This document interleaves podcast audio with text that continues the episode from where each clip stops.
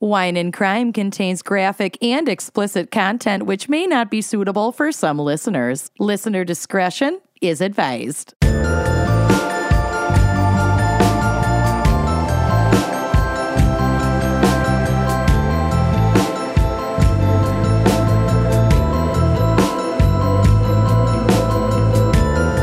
In case you have not heard, there is a very important election coming up on November 3rd of 2020, and we think it is very important that you are registered to vote if you are eligible, that you actually vote either in person or by mail, and that you just know all of this information, you know your rights, all that, and that is why we would encourage you highly to check out vote.org. Yes, vote.org is amazing. Not only do they have a running countdown of days, hours, minutes, and seconds left until the election, they have resources for you to check your registration. So if you're not sure if you're registered, they can help you check and register if you can. You can find ways to register through this website. It takes less than two minutes to register to vote. They can help you with resources to vote by mail. If you can't or do not want to vote in person on election day, you can request your absentee ballot through vote.org. And you can get election reminders. They will remind you when and what you need to vote so that you never miss an election again. Yeah. And if you are too young to vote right this minute, but you will be 18 or older as of November 3rd, then you can pledge to register to vote. You can also go to vote.org to find a polling place locator. So you it just has a full list state by state all your polling places. You can become a poll worker if you really want to get involved and help the rest of America vote. And that's a paid position. Mm-hmm. Get some extra money during these hard times. Yeah. And super important, almost as important as voting, is filling out the 2020 census. And so you can also do that from vote.org. And the census does not ask you about your immigration status. Correct. I filled mine out the other day. So did I. It's super important. Took two minutes. And vote.org also has all kinds of, you know, special COVID 19 election related information and also resources for the election protection hotline if anyone is trying to suppress your right to vote. So you can report that. So be a responsible citizen, do your part, check out vote.org for all of your voting and election needs. Treat your democracy. You are listening to Wine and Crime, the podcast where three friends chug wine, chat Yeah. true crime, and unleash their worst Minnesotan accents. Uh huh. Yeah. that we do for. Yes. Chugging today. Yeah. I'm Kenyan yet again. Someone couldn't understand me here in Louisville because of my Minnesotan accent. Amazing. She was like, What's that? You're from another land. Are you a witch? uh, Who are you? Who are you? Uh, I'm Lucy, definitely a witch. You Yep. do you though. Yep. And I'm Amanda, and I'm menstruating. So, you know. You're a witch. So I'm definitely I'm a red witch right now. a sloppy red witch. oh God. Okay. All Not sloppy. I have a tampon in. okay. Okay. What- what's going on here? So we're getting all of our feels out. We had a lot of Everything's fine. technical difficulties. It's fine. Good. Okay. We're good. So we have a very special fan pick this week brought to you Mm-hmm. by Jency Reardon. And we will Um, get to why it's so special. Yes. Jency. Mm-hmm. Don't give it away. I won't, but Yeah. there's we will get to it with Amanda's case. it's um, we actually interview her live from prison. Just kidding. I wish. That's on my bucket list. We've gotten email offers from I know, real but creeps. that guy was weird and I didn't Yeah. want to. No, I didn't want to No. either. I I didn't didn't want to give him want a to. platform. That is Gen Z. We're sorry to sully your name. As far as we know, you're not in prison. I'm sure she's fine. But also, do you remember before the Houston show? Yes. One of our shows when I kept getting phone calls from, From a like penitentiary. Will you accept this call from blah blah blah penitentiary. Yes, And at we first were in I the was like, dressing room. no. And then he kept calling. And then we were like, I yes, answer answered. like the three of us holding hands, supporting you. and he had the wrong number. he was Yeah. really nice. and he was very sweet. Yeah. So Yeah. forgot his name, but Free we chatted what's for his like name. a couple minutes. Yeah, it I was know you're- great. I know you're on borrowed time right now, but I'm just gonna chat you up because I'm a Midwestern stranger. Yeah. Want me to take a photo of you? Want one all together? Do all one all together. together. the only hospitable act that Lucy does, and she does it fucking everywhere, even if we're running like an hour behind at the airport in security. It's not the only All hospitable three act. of you together? Well, If not a your only hospitable act. Creating memories for other people. If a kindly white woman has offered to take your group photo, It was likely Lucy. it was like me, Lucy. It's I should amend this. It's not the only hospitable thing you do. It's the only like extroverted hospitable thing you do. You're, Yes, you're like yes. eager to approach a group trying to take you f- it's like a radar. You find Yeah. them. yeah, Yeah. You can like smell it. It's so Yeah. Yeah. bizarre. yeah, Yeah. Kenyon, remember when we were in Bemidji and we were by the Paul The Bunyan? Midge. The yes, we were by the Paul Bunyan and there was that family trying to Yes. and I was like, "Do you want one all together?" And then they had a really nice camera. They were clearly like out of towners. and I like got down on the ground so I could get like Paul Bunyan in their photo from like the perspective. And the one of the women in the group just goes, "Oh my god, she's on the ground." it's like I'm Sir. here to cater to your family's memories. what can I say? You're welcome. You hired me for a half day. Yep. right. I'll invoice you later. Okay. It'd Anyway, be the funny fuck to are we find doing? out that None of Lucy this- actually has been invoicing all of these unsuspecting groups this whole time. She's And I make- did such a good she's job. that raking they're it in. obligated. they're like, I don't know. We're, we paid it. Yeah. Okay. All right. None of this is. Oh, wait, what's even the topic? Oh, yeah, group okay. photo crimes. so sorry, Gen Z. All right. Gen Z's very special fan pick Uh-huh. is crimes solved by America's Most Wanted, the television Such- show. Such a show. Yeah. The banger show. Mm-hmm. and actually solved a lot of crimes. i I'm lot. sure we will get to it. We'll get to Oh, it. All right. God. Well, let's get first to the wine crime. Let's get to it. Mama needs it. Yeah, Yeah. I'm just gonna betwixt this between my. A little sneak peek myself. I couldn't wait. Yeah. That's Took fair. us so fucking long to get going. I Hard. get it. I just love sat my here staring at giant this wine glass. prepped bottle, Look at unable it. to pop it. Oh, All right, gorgeous. Amanda needs her, her Okay, juice. so yes, the wine crime pairing. Here we go. Today we are drinking Wink Wine Club's Far and Wide Touriga Nacional because, like, duh, Mm-hmm. could not be more perfect for an America's Most Wanted. Yeah. You can Yeah. run far, you can go wide, but you will be caught. Yep, they're searching Mm-hmm. far and wide. Mm-hmm. And a quick reminder that Wink Wine Club is an online wine club that delivers wine to your door or your local Walgreens or wherever you choose to have it. delivered. FedEx pickup location. It's amazing. They have an ever changing and updating inventory. And if you weren't already a member, actually now is a really fun time to join because A, the holidays are right around the corner, people, and it's not going to be the same as it was last year. Right. You're not going to have a lot of people around you, so you may as well have a lot of wine around you. Yeah. Replace your loved ones with alcohol. Yep. Put Just set googly them up eyes around the on all the table. bottles. Yes. Yeah. And put them at the table. Yeah. Sing carols. This Give isn't each hard, one a people. stocking. And a scarf. Do a Secret Santa gift exchange. and then you end up drinking all of them. I see Uh-huh. no notes Yeah. on this. And they actually just added a bunch of new inventory that I hadn't seen before. Like, this is one of the biggest inventory overloads that I've seen since being a member, which we've now been, all of us have been members for like three years now. It's amazing. Um, you get member pricing and member recommendations, which is so great. And if it's your first time ordering from Wink, you can get $20 off your first box at trywink.com forward slash gals. That's T R Y W I N C dot com forward slash gals. So check it out. You can also order a la carte. It makes an amazing gift. Like if you order enough wine, you get Yeah. like credits to send somebody a free box. Like it's such a cool, awesome, you know, experience, user experience. The website's gorgeous. Their customer service is amazing. it's also I'd like to add cider season. Yeah.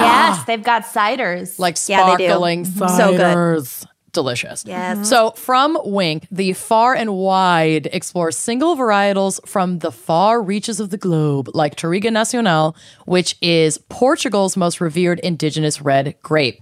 Originally native to northern Portugal, Tarriga Nacional is a small, thick-skinned grape traditionally used in the production of port wines. And yes, we have had this wine before, but it was a different vintage. So some of this might sound repetitive because we've kind of talked about this varietal. However, it makes a strong case for its increasing use to make dry red wines, and this bottle helps showcase why.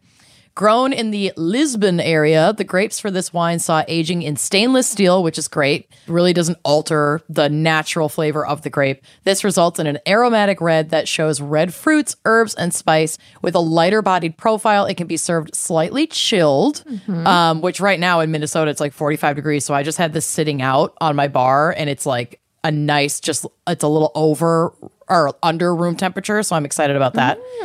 Um, It makes it a great summer into fall red to pair with grilled meat. So this is like a really good transitional red wine for the season. yeah, Mm-hmm. it's like you need a sweater in the morning and you need a port wine in the evening. Yeah. A Torriga Nacional. Exactly. Technically, keep this is warm. not a port, but yes. Warm. So f- it's fruit forward with an earthy balance and tasting notes of caramel, mushroom, raspberry, and red cherry. This is a medium bodied wine with a dry finish that clocks in at a nice high 13.8% ABV, which works really well since we are struggling and doing a drunk dive after this. Yes. So if you want to hear that and see this episode on video, you got to go head to our Patreon and you can give at any level to get those perks. If you want to see our dirty hair and no makeup except for a little lipstick, I my hair's clean, but I am not wearing makeup cuz I I showered and applied makeup today. good for you. well, I applied lipstick today. good job. Somebody tries. okay. Okay, are we ready to pop Yep. Yes. using our nice pop wine key from wine and crime podcast.bigcartel.com. Just crushing all these shout outs. Here we go. Eventually. That was a really good pap. Nice Yeah. That was pap. It was really good one. Oh, yeah. this It's wine's all right, gorgeous. Good. That's it's nice. and- making up for a lot of inky. technical difficulties. Mm-hmm. All right. Cheers, my dears. Cheers. Mm. Ooh. I'm very excited for your drunk dive after this episode. And I plan to get after it. Y'all, you do not Yeah. even like if you are not a patron, this Mm-hmm. drunk dive is slappy bonks. That's all I gotta say. That was the new one. You will be missing out if you do not Slappy bananas. peep peep this dive. Happy bananas. Slappy bananas. and Sloppy bananas. Sloppy bananas. Okay. it's a bonanza of sloppy bananas. Yuck. okay. All right. I Anyway, don't know why I said sloppy bananas. Sloppy It works. bananas. I don't know, but I like it. It Slap at a base. Sloppy bananas. Slap a debate. That it's not even like that movie is that good, but that No. part. No, that movie is really funny. I love that movie. Okay. Lucy's taste in Jobin. comedies always uh, seems questionable to me. I love that film. Although you finally did watch Ghost Ship, so I'm very happy about that. Ghost Ship, I'm on the Ghost Ship. ship. Yep. I'm on board. All aboard the Ghost Ship.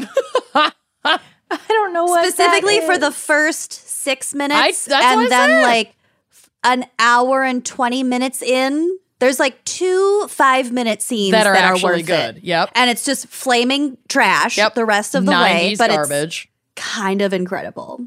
Pioneered know by what Juliana that is. Margulies. Yes. You need to watch Ghost Ship, Kenyon. You Who will. was I watched Hate, love Homeward it. Bound yesterday yeah, you did. by myself Shadow. Mm. in the afternoon. It was at like home. 3 p.m. and I had we hadn't heard from her in a while, and just this one text: "Homeward Bound holds up." and one of the kitties like, that I'm yeah. kitty sitting looks just like Sassy. Really She does. Mm-hmm. does. Just like Sassy. Okay, all right, all right. We're moving on. Lucy, what is our background in psych? Probably not psych, maybe, for America's Most Wanted. You know, before I get to that, I just really want to reiterate how annoying it is that the climate played no role in Ghost Ship. Right. They're in the Arctic. They're in tank tops. They're swimming around. This bitch was in two explosions. Mm-hmm. Yep. She's unscathed. Not even a singed eyebrow. Ugh. Anyway, And in a all tank right. top the entire time. Th- wet and in a tank top In the Arctic. Classic. Yeah. How? What's the nip situation? No nip. yeah, no. Soft. What? Yeah. Mm-hmm. Padded. Padded. really? This was padded. like pre J- that episode of Friends where Jennifer Aniston popularized the nipple bra. yeah. Pre Tomb Raider, Mm, Oh yeah. I Yep. think. Well, this was 2002, I believe. Oh, then that's- I Ghost think- uh, Ship I think that's Definitely already had Tomb Raider then. and uh, we would have yeah and Friends and probably that episode of Friends. So never You know, it mind. probably was in Juliana Margulies' contract to not do the nip. No Get nip. it, girl. And there was plenty of nip from the ghost singer, if you know what I mean. Whatever the flips nude. your nip. Yeah. Okay. so, once again, passing the baton. We should do ghost ship crimes. Uh, Honestly, let's just do a whole episode talking about Ghost Ship. the whole movie is a crime. Yeah. It fits. I don't know what's happening. You might Moving need, on. you'll have to watch Ghost Ship in preparation for that episode. It's available for rent on Amazon for two ninety nine. Best two ninety nine I've ever spent. Torth Here we it. go. America's Most Wanted is an American reality legal TV program. It's an American produced- ghost ship located in the American Arctic. produced by 20th Television, which ran from 1988 to 2012. At the time of its cancellation by Fox to be replaced by Ghost Ship, just kidding. Ah, ghost ship running on a loop. I'd subscribe Aside to from that Ghost shit. Ship on a loop, America's Most Wanted was the longest running program in the network's history at 25 seasons. Why would they Wow. have ever canceled it? Is my question. We'll get to it. Um, so that record of 25 seasons has been since surpassed by The Simpsons, which Mm. why? Who watches new episodes of The Simpsons? a lot of Wait, people. they're still creating new episodes? Yeah. Mm-hmm. Yeah, Like the classics are the classics. I used to watch The Simpsons religiously, but are they really churning out like good content I anymore? don't know. Have Bart and Lisa grown at all? No, it's a cartoon. No. And there's a new Marge voice, and it's distracting, in my opinion. Oh, really? Mm-hmm. See, this just okay. Let well, it whatever. go. Why would you let go of your biggest cash cow? It's true. It's a huge cash cow. After leaving Fox, the program moved over to Lifetime for about a year. But due to low ratings plus all of the royalties it still had to pay to Fox because Fox still held, held the trademark and the copyright, the show eventually met its end in March 2013. Well, that's but a still crying from shame. 88 to 2013. That's wild. How many years is that? There's no way to know. How old were we in 2012? There's no way to simple There is math. still no way to know. Five? I'm well, if it was totally on for guessing. 25 seasons, that would be 88 to two, okay, 12 plus 13 is what? 25. so 25 years. Oh my God. What? did you get it right? I did it in my head. Yeah. Oh my god. she used her calculator. I did Don't it! buy it. There's video. Saw it. There's video. There's a but where were lot your hands? cut out of the frame. Show us your hands. tell Mathematician. Tell us what you did. Show us your abacus. your abacus. okay, so the show itself is hosted by John Walsh, and we'll get to Oh. John yeah, Walsh. we will. and features reenactments of dangerous fugitives portrayed by actors with on camera interviews and voiceover narration throughout. It is dramatique. Mm-hmm. It's it's the same recipe as any other Forensic Files. forensic files, unsolved mysteries, blah Mm-hmm. blah blah. It's the same shit. Each episode implored its viewers to call a toll-free hotline with any information about the whereabouts of the featured fugitive. I was always so desperate To, see one of the fugitives. To, to have call some- the number. Yeah, to have something to add. yeah, uh, never, same. never same. did. Never. Mm-mm. So the premise became watch television, catch criminals, oh, wow. which is like s- very American. Yep. I want to save the world. I want to protect my kin. Mm-hmm. I'm a but I'll do it by patriot. watching TV on my couch. Yeah. Yeah. I don't want to leave my TV room. Which I get. My And also television one is of my their- longest Yeah. and most successful relationship. Absolutely. So no shade and here. also, uh, America's Most Wanted kind of went through re- reiterations, and one of them was America's Most Wanted, America Fights Back. Oh my god. It's like, you can tell what they're. really cashing who in they on were a going post for. Mm-hmm. 9/11 vibe. Yeah, really. Eight year old me after Yeah. school. Oh, yeah. and the tactic worked. Within four days of the first broadcast, a top 10 FBI most wanted fugitive named David James Roberts was captured as a direct result of the TV show. Yep. And he just. FYI, was a convicted killer who had recently dug his way out of prison with a small axe. Hot. I'm going to paint my nails by the way. Pressure and time. Ooh, what color? It's me being an Instagram um Fluencer. what are they called? I almost said enthusiast. Did Gideon say fluencer? Influencer. I was joking. oh. I'm just going to do As a I'm just holding up my bottle of nail polish. LA Girls Color Pop Silver Sparkle. Ooh, got a cherry red, jungle red. I'm just gonna drink. I'm doing both.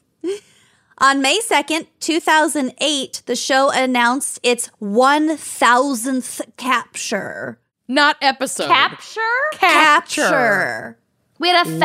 thousand cases Sure. to choose from. Wow.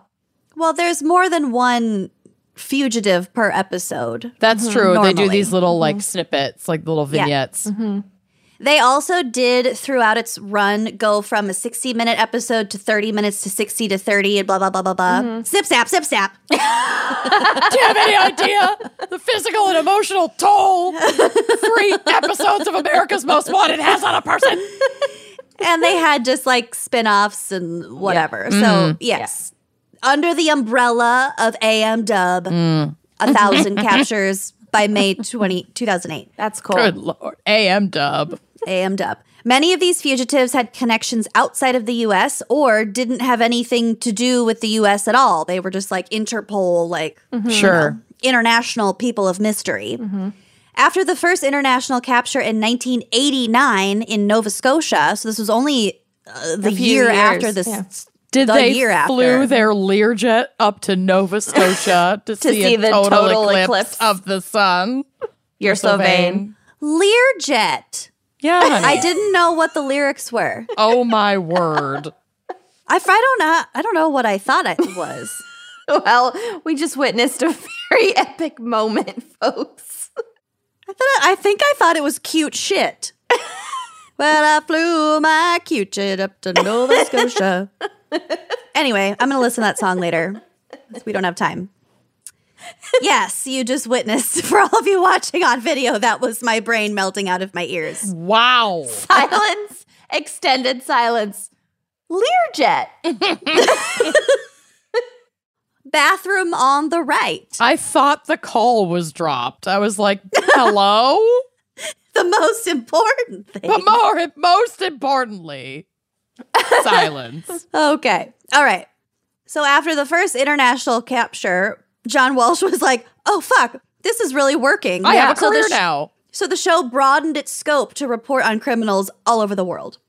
Didn't he experience some family tragedy? You will get to it. Oh, okay, good. We will get to it. so here's a little background on America's Most Wanted, the television show. The concept came from two European programs Germany's Ich glaube, eine Klaubfuß. Live. Achtensaken XY dot dot dot Ungelost, Super lost. Super which live. actually is file reference XY dot dot dot unsolved. super lost. Ungelost is unsolved. Aachenzeichen. Okay. Ungelost. There's supposed to be an umlaut over that. X, O. Y. That's French. which first aired in 1967. We're moving on. And also the British show Crime Watch, which first aired in 1984. And CBS, over here stateside, had aired a similar show in the US called uh, called Wanted in 1955. So there was a precedence for all of these k- dragnet shows. Wow. In the summer of 1987, which I might note was a Mm. great summer Great vintage. great vintage. Fox executive Stephen Chow and executive producer producer Michael Linder conceptualized this updated show, and the search began for the perfect host. we they go. found him. Among those considered for the job were former police officer and best-selling author Joseph Wambaugh. Wamba, is he the Mm-hmm. one who Wamba. cracked that arsonist case? Yeah, he did. He wrote the His- book about the Yeah. the pillow pyro. Yeah. Oh yeah, his name sounded super familiar. but I couldn't- Wamball. Wamba. Wambaugh. That was like episode two. Yup. But he refused it because he did not think that this nationwide dragnet concept would work in the Idiot. United States. I'll just Wrong. keep writing books, I guess. Boring. Well, he probably was justifiably under the impression that we were all too fucking lazy to actually like Call. do Mm-hmm. Well, and it was anything about definitely it. like a new television genre concept. It was stateside. untested. Yeah, so it was it was untested. untested, exactly. yeah. Also considered were former Virginia Governor Chuck Robb, former Gina. Oklahoma Virginia, Whatever. Move on. former Urgina Governor Chuck Robb, former Oklahoma Governor Bob Curry, and recently resigned U.S. Attorney Rudy Giuliani. Can you imagine? I mean, maybe this would have kept, I don't know, kept him from going completely off his rocker. Going but completely rogue. Maybe not. I couldn't stare into that man's eyes week after week. They're too vacant. A lot of governors to be considered, which is odd, to Odd, me. yeah. Like you think Well- they would just put out a call for someone with a great voice, like a movie trailer voice. like a wine and crime gal. Yeah. Anyway, We're I mean, if you're available. trying Call to do us. if you're trying to do like weekly calls to action to the American people, Mm-hmm. they probably do were looking for like someone a with credibility. somewhat well known, like Recognizable. trusted, recognizable American face who'd had like Mm-hmm. some traceable large amount of responsibility. was Yeah. was vetted. But in the end, they decided that a politician was not the way to go, especially like an active one. Mm-hmm. Mm-hmm. Marine Corps Commander P.X. Kelly, journalists- P90X. P90X, journalists Linda Ellerby and Bob fucking Woodward Whoa. were also considered. Oh, as good. well At as least one woman made the short list. two, as well as Mm-hmm. Oh, sorry. victims advocate Teresa Saldana, Okay. were also potential candidates, but none of them quite fit. And Bob slash, Woodward- they said no. Had more important work to do. Thank God Bob Woodward did not get sucked into this shit. He had woodwork to do. Mm-hmm. beautiful craftsmanship. Enter John Walsh, Hello. Born in Stage nine- left. sage left. Born in 1945 in Auburn, New York, Walsh attended Our Lady of Mount Carmel High School, graduating in 1963. In 1971, he married Reve Drew while attending the University of Buffalo, graduating with a BA in history. The Walshes settled in South Florida, where he became involved with building high end luxury hotels. What a life. This next segment is from Wikipedia and trigger warning because it's brutal and I didn't, I wasn't aware of all the details Yeah. before. and It's Y'all. really sad. I don't think I Yeah. know all the details, but I know some of it. Here we go. In the summer of 1981, Walsh, John Walsh, was an official with Paradise Island Hotel and Casino in the Bahamas and worked in Hollywood, Florida. We've been there. Yeah. That's where Barbie Joe's tchotchkes was. or Mm-hmm. Home of whatever. Mm-hmm. gator bites. Yes. He and his wife Reve had a six year old son named Adam. On July 27th, 1981, Adam was abducted from a Sears department store at the then named Hollywood Mall across from the Hollywood police station. Reve had left Adam in the toy department at a model video game console at the Sears while she looked for a lamp. Doy. Which is like such a normal s- thing to do. That should be safe to do. There is a Mm-hmm. photo on the drive, which will be on the blog, of the video game console, which I just thought was super eerie. Like it was crime scene Oh, photos. yeah. Mm-hmm. But like these I don't know. still that just really exist, brought it home for me. like at Target. You can test out Animal Crossing Yeah. before you buy it. And he was so little. He was Such a little six. When toothless she returned peanut. several minutes later, Adam was missing. Hmm. Police records in Adam's case, which were released in 1996, show that a 17 year old security guard instructed four boys to leave the department store, and Adam has been thought to be one of them. So the 17 year old security guard was just like, You kids are loitering. Get out. You don't have money to spend here. Leave. to a six year old. Yeah, you wouldn't my- immediately be like, let's find your mother. Well, nowadays you would. Nowadays, you would, but I don't know. And he might This have just wasn't kind of been that caught up. long ago. He might have been caught up, like hanging out with these older boys, and the security guard was like, "All of you, get out." Yeah, maybe No. the older boys were like, you know, move over, kid, and they were playing the video game and he was watching them. And then the security guard told them to leave. And so he just kind of followed because he's Maybe. six. Maybe. He's, he's six. Anything could have happened. It's not like they had security footage then. Okay, so 16 days after the abduction, his severed head was found in a drainage canal 120 miles away from his home, and the rest of his body was never found. So we Holy actually don't shit. know. We don't know if he was abducted inside the store or right outside the store. We no. or if he Mm-hmm. wandered around because he was kicked out side of the road, someone picks him up. Like, there's, so Mm-hmm. There's a- many things that could have happened. Yeah. Tragic lack of details. Mm-hmm. I didn't go super into this case because A, I didn't know if one of you two was going to, and B, it's a whole case. It's a whole Yeah, fucking thing. Right. Right, right, right. Um, so many names had been mentioned in connection to the case since the murder, but detectives kept returning to that of serial killer Otis Toole. Oh Hmm. no. Mm-hmm. Could be Otis, but I think it's Otis. Otis Toole. I've heard both. I think it's Otis, but I don't know. I'm going to go with Otis. Mm-hmm. I don't really give a shit about honoring this man's first right. name. Yeah. Like getting his fucking name right. Yeah. This tool. This tool. Yeah. John Walsh had long said that he believed that Toole, who was a drifter, which of course is not reason enough to suspect him of a crime, but But still.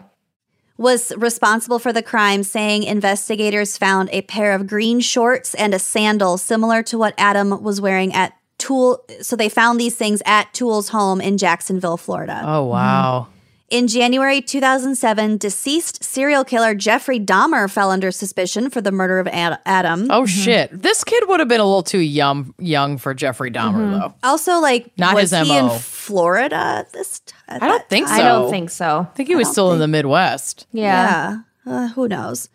Um, this speculation was quickly discounted by Walsh in an America's Most Wanted statement on February 6, 2007. And yeah, Dahmer would have kept, not to be like disgusting about it, but Dahmer would have like kept the remains. Well, the body was never found, just the head. Oh, so right, that's right, right. possible. But Dahmer was Would have more kept the into head. like well, and Dahmer also engaged in sexual activity with most of his victims. That's like how he lured them in. Yeah, they were like, so like in little their children, late teens and 20s. right? A six-year-old is Six year not old, I don't think. Uh, that would doesn't fall fit into with that. his mo, Right. At Um, all. Right. We just solved it. Well, Yeah. I also think so that that speculation was sort of around 2007, mid 2000s, when like there seemed to be a resurgence in interest in in serial killers like Sure. Jeffrey Right. Dahmer. And people Mm-hmm. like So to maybe that was just tie a- them all together. it might have just been a simple s- thing, whatever. A podcast having a conversation that was way off base. Yeah, exactly.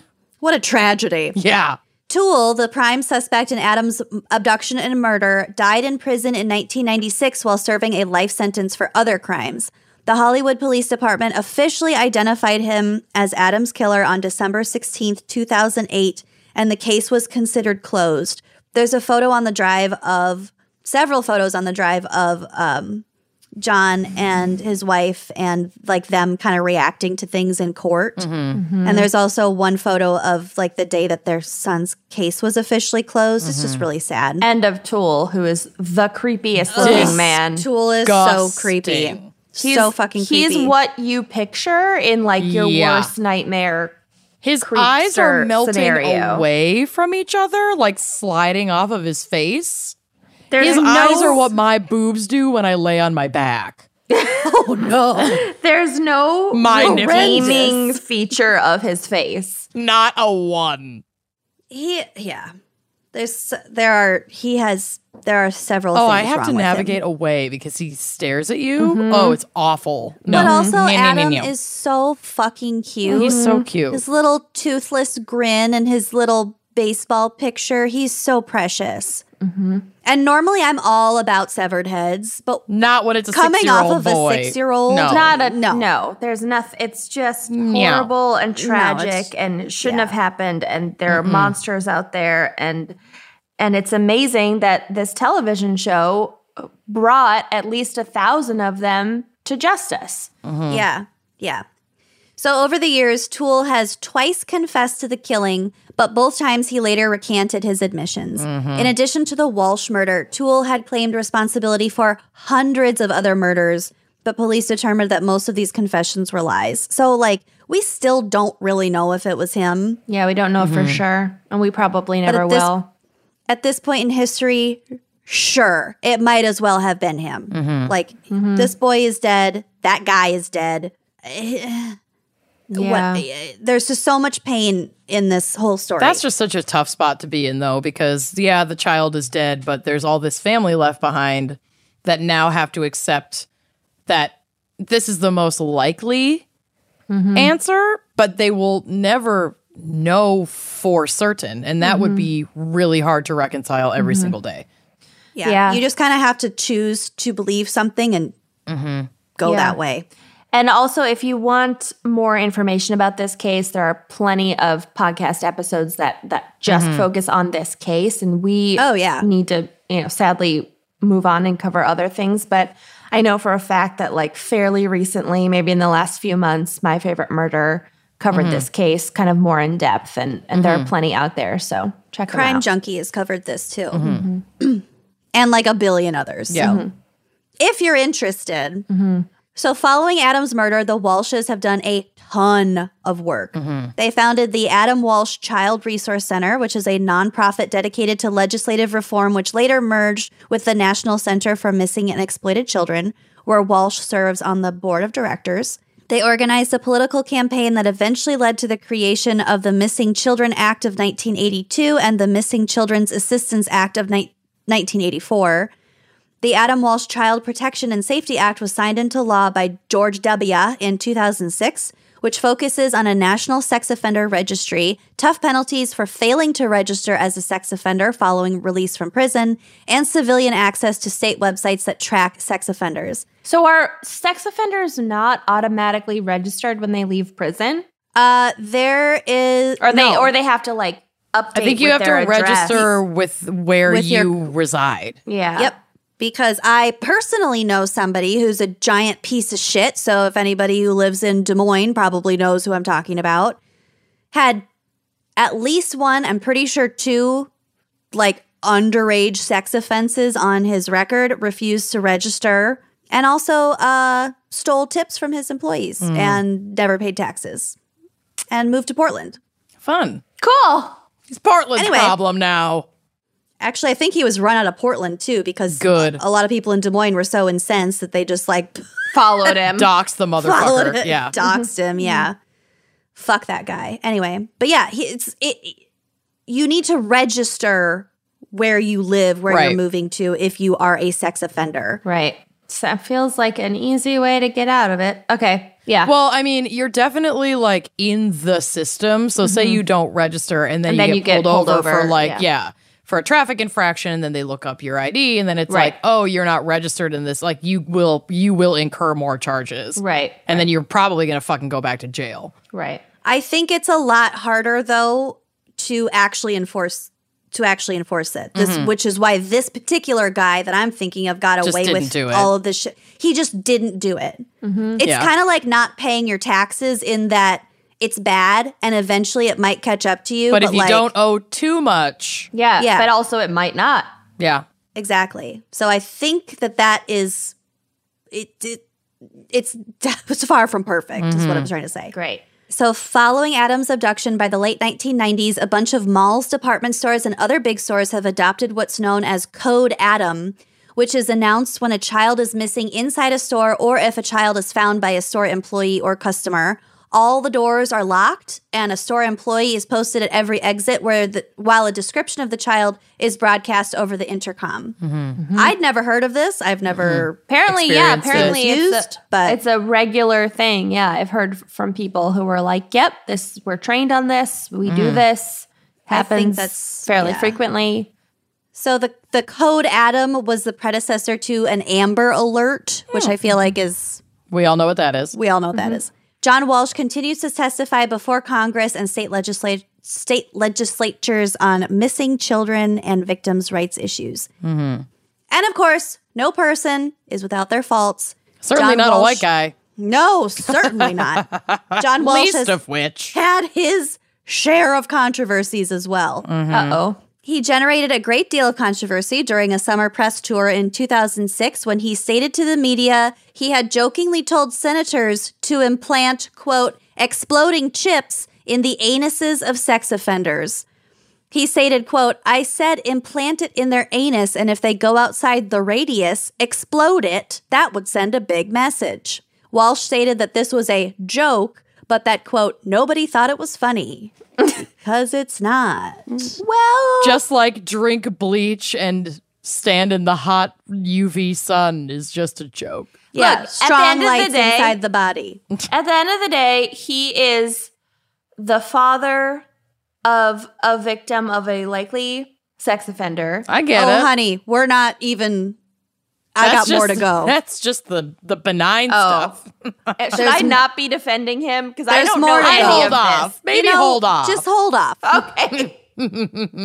Yeah, just hold off. Okay. Okay. Never mind. Wa- Walsh also s- faced criticism when he advised women to never hire a male babysitter, which was seen as a blatantly sexist remark. That's because bullshit. it was. yeah, that's not cool. Quote, it's not a witch hunt, he said. It's all about minimizing risks. What dog is more likely to bite and hurt you? A Doberman, Oh, not for a God's poodle, sakes. which that's is actually not true. not true. It's Yeah. about socialization. Jesus fucking And- Christ. Don't email me. Oh, we're talking about dogs. Oh, okay. I was going back to people. I was like, is it about socialization? Is the poodle about A do- socialization? he said a Doberman is more likely to bite you than a poodle. Mm-hmm. And Depends. then, likewise, who's more likely to molest a child? A male. Well, I It's- mean, statistically, Statistically, yeah, but sure, uh, but These it's are hard not to make app- those blanket statements. These aren't Yeah. apples to apples either. And Also, like you are now a respected and well-known like spokesperson and public figure.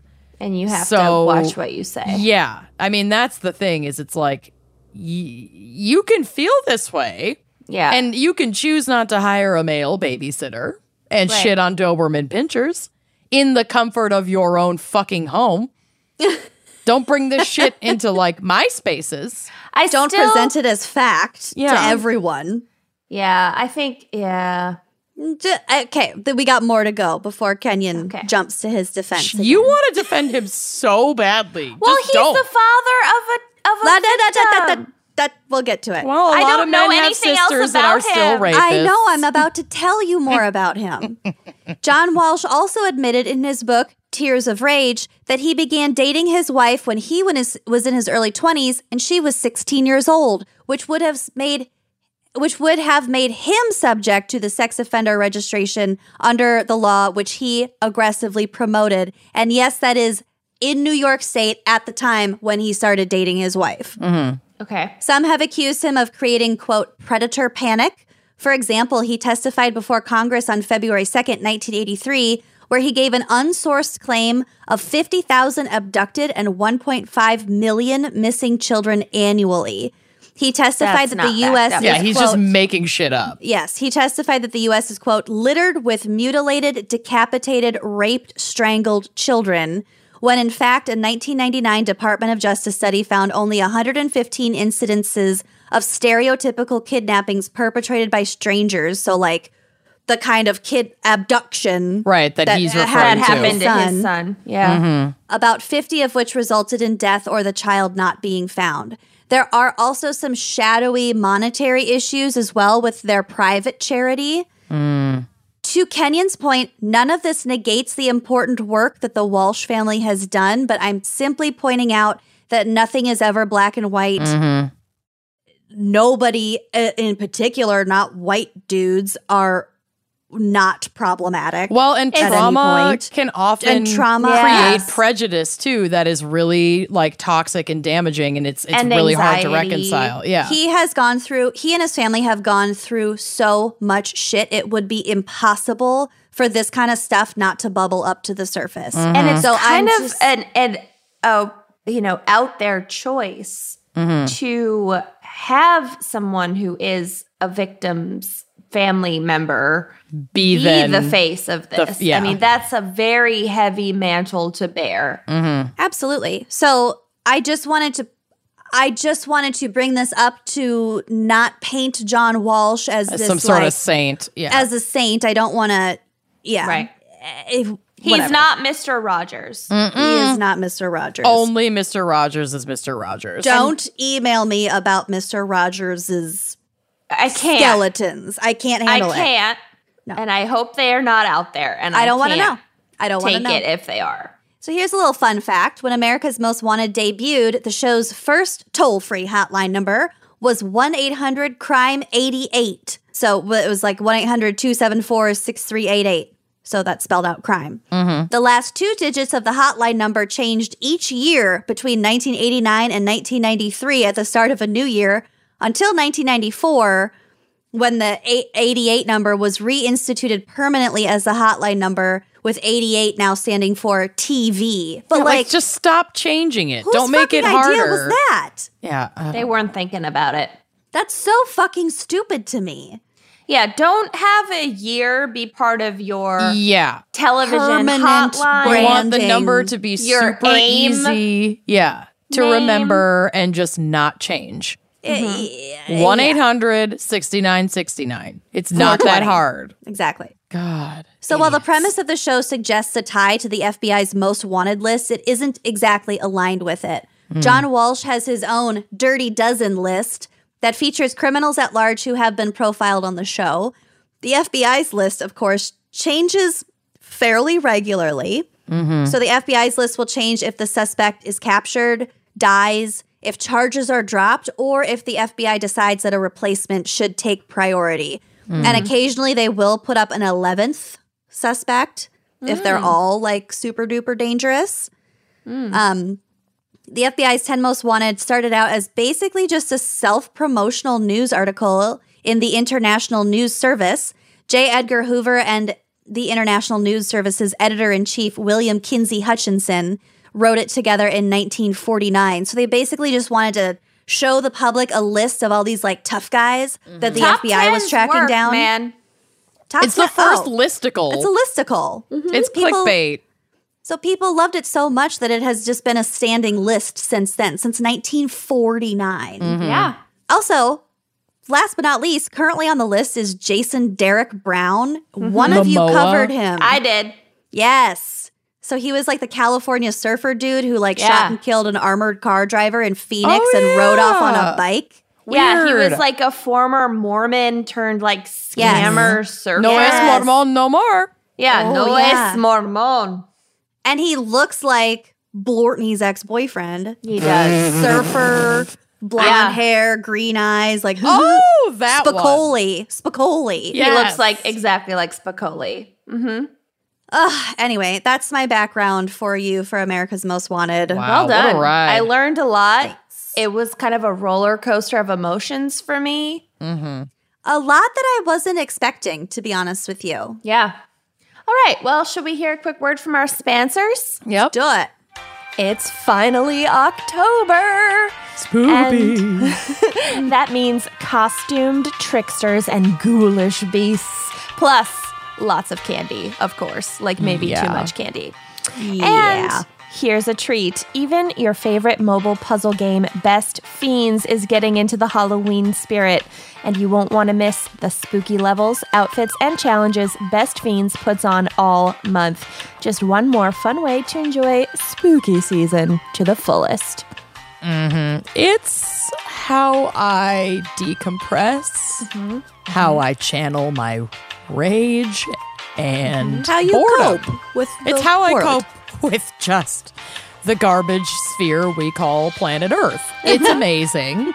um, one of my favorite things about the game is all of the seasonal switch ups because I feel like I play a lot of mobile games and they just get really repetitive and really boring. They don't refresh. Mm-hmm. And Best Fiends seasonally changes up the game. It's amazing. So there's like different challenges that you get. Right now, I'm currently on level 1415. Oh, goodness.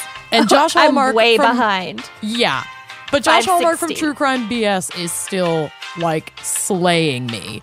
is I he? keep yes, I keep trying to catch up and I I can't. This is a rivalry that really consumes a lot of my time. And Well, I he is- used to be proud of being at level 374, but you know what? You not gotta anymore. start somewhere.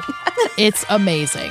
Um, it's really really fun, and I'm connected in the game through Facebook, so I can like see my friends playing and pass them and celebrate, or Shame not pass them. them and not celebrate. Shame them, yes. Uh, send them little like gifts and power ups and all kinds of fun stuff, and it's really nice to have like all these friends that are playing this game. It's really awesome. It just Mm-hmm. keeps that friendly competition going, you know. Yeah, it is also truly boredom's worst nightmare. Best Fiends is the infamously impossible to put down puzzle game that is free to download. This five star rated mobile puzzle game is a must play. Over a 100 million download. Like, y- Yeah. Just the Mm-hmm. proof's in the pudding, y'all. welcome. Welcome to the club. Get, get on our level. Seriously, once you download Best Fiends, boredom won't stand a chance. And we all love a good challenge, and Best Fiends give you over 5,000 challenges. They also add those seasonal elements that I love because I'm obsessed with Halloween. So any little thing that gives me like some orange and black, or like a jack o' lantern, or a bat. Oh, oh yeah. I'm there. So, more levels, events, and challenges are added all the time, which means you don't have to choose between binging and boredom. In fact, you might find yourself wondering how you ever found time for a dull moment before. So download Best Fiends free today on the Apple App Store or Google Play. That's friends without the R, Best Fiends. This case is horrible. Great. But What there else is, is new? justice at the end. Okay. So that is the bright spot. Bright side, bright side. And the criminal that I'm talking about is Ricky Allen Bright. Ish. Ricky Allen. Rickets. Mm-hmm. Alan Almost. Bright. Pretty much all Allens, except Oh. my grandma. Almost all Allens. Pretty Um, much all Alans. Ricky Allen Bright was born in 1954 and grew up in Charleston, West Virginia. He was- Virginia. West Virginia. Your Jana. Your Jana. He was the oldest of four brothers and was primarily raised by his grandparents because both of his parents were largely absent. And I don't really know why, but doesn't sound like a great home life. Possibly some drug use. I don't know. Okay. According to his own account of his life, which may or may not be accurate because sometimes these guys make shit up to get Totally. attention or sympathy. Mm-hmm. But according to his own account, his grandfather introduced him to alcohol at age two or three. Ugh. Little young, although some whiskey on the gums of a teething child never hurt anybody. Mm. I think that's different than introducing to Oh, for sure. alcohol. That- I Oh, my God. That's bad. Mm-hmm. Not great. Can you imagine a drunk baby? Ugh, that's so disturbing. Yeah. And annoying. But also remember that drunk baby on our flight from That baby was so cute and one of our- so drunk. one of our connecting flights when we went The to South baby Africa was drunk? for The baby Kenyon's wasn't wedding. actually drunk, but I we'd think it been was drugged.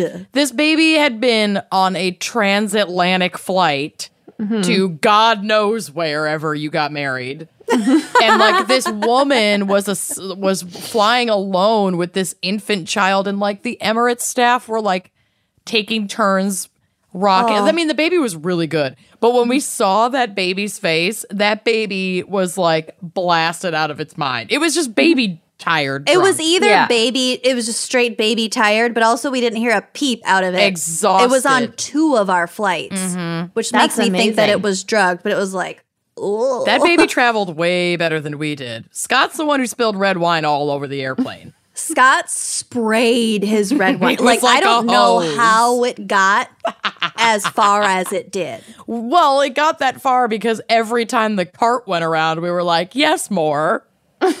and then we were drunk and watching like Armageddon together on the plane. Alcohol on planes also gets to you faster. There's something Oh, about yeah. the elevation. The altitude. And anyway, okay. Okay, It was this amazing. awful murder. Okay, drunk baby. Yes. so Uh, Bright also claimed to have suffered multiple head injuries at the age of four when he was uh, when the car that he was riding in was hit by a drunk driver and he was thrown into the dashboard. Maybe he was drunk driving at the age of four. Oh, At the age of Maybe four, there it was a could drunk be. baby behind the pa- the driver's Yeah. seat of that car. And Oh. he was But a we've baby got- off. We've got parental neglect, we've got alcoholic grandparents, guardians, and from a young age, and we've got head injury. TBI. Yeah. Perfect storm. Yeah, Great. Good start to a to a life. successful This life. is a win on the gonna be a murderer bingo card. Yeah, yeah. For Oh, sure. yeah. We're already real close to bingo. Mm-hmm. Alan, I haven't even Blackout. used the free space yet. Ricky. Yep. Yeah. so Bright continued to drink alcohol throughout his childhood and teen years. He dropped out of high school in 10th grade. And at the age of 20, he married his 16 year old girlfriend, Kathy Ann, who was already pregnant. it's John Walsh. No. Kidding. oh, but he was in his early 20s when he That's started dating his that's the joke, girl. I, got it. That was it. I got it now. She's That's the following. that was So the couple went on to have four children in quick succession, moving around uh, to several different towns in West Virginia, Ohio, and North Carolina. With Rick, They're Catholic. with Ricky earning money as a handyman, I almost just No hired comment. him. the joke. Oh, god. no. And by playing gigs with various country music bands, and this job also like always provided him with access to alcohol because if their band wasn't getting paid very well at a gig, they would at least be given, you know, like free booze. Oh, yeah. Yeah. As we know, our podcast job provides us with easy access to free alcohol. Oh sure. The drink tickets are my favorite part. We're paid in drink tickets and Some are best very- fiends gold. Some venues are very stingy uh, with the drink tickets, I must say. Hmm. they saw us coming from a mile away. They're going to drink us out of house and home. Mm-hmm. so, in the late 1970s, Ricky Allen experienced a succession of, ac- again, according to him, extremely distressing events. One of his brothers was badly injured in a car accident, and his beloved grandmother died. Reflecting on this time period, Ricky Allen would later write, quote, in the, in the third person, quote, was all caps, sorry. was all this too much for Ricky to live normally under? Clearly, yes. Apparently, yeah. Sir, your tweets. I say that to myself every morning. Was Yeah. all this too much, Too much for, Lucy to live, normally, under? I screamed that to myself while I was watering the trees earlier in not my own backyard. Lucy's own manic inner monologue coming out in bursts of rage is All like caps rage in my third favorite person. thing. Lucy is not feeling this right now. No. Actually, Lucy started a list earlier today of all the things that bother her Yes. because it was just one of those days I needed to get it out. I kind of want to hear a couple things Yeah, off the list. I do. If we have time Okay. at the end. Okay. My keys, too many keys on my key ring. My keys are too big. I don't want to be that kind of person. Got it. I have had two bags of clothes to drop off at Goodwill in the backseat of my car for months. Got it. I have a Ziploc bag full of batteries that I don't want to just throw away because that's irresponsible. But like, Yeah. what the fuck do you do with them? Look up your local battery dispensary. I have. I just Okay. haven't taken it. yep. Uh, Whatever. Got it. Got it. 'Kay. Add it to the bag. of She- clothes. She's move not on. looking for solutions. I also slammed Fair. my finger in a drawer the other day. It's Oh. gray. Look at the fingernail. It is I gray. can tell. It's, It's the middle gray. finger. yes, That's it's not this good. one. That is not good. Compare it to the other one. My God, it's really gray. Yeah. Oh, Hate them. Lucy's not too doing much great for Lucy right to now. live normally under. She's losing it. but I showered today. Good job, honey. Keep going. Okay. So as as Lucy will eventually do, Ricky She's would later snapped. refer back to these stressful circumstances in order to downplay and justify his unjustifiable crime. There it is. Yeah, I'm almost there.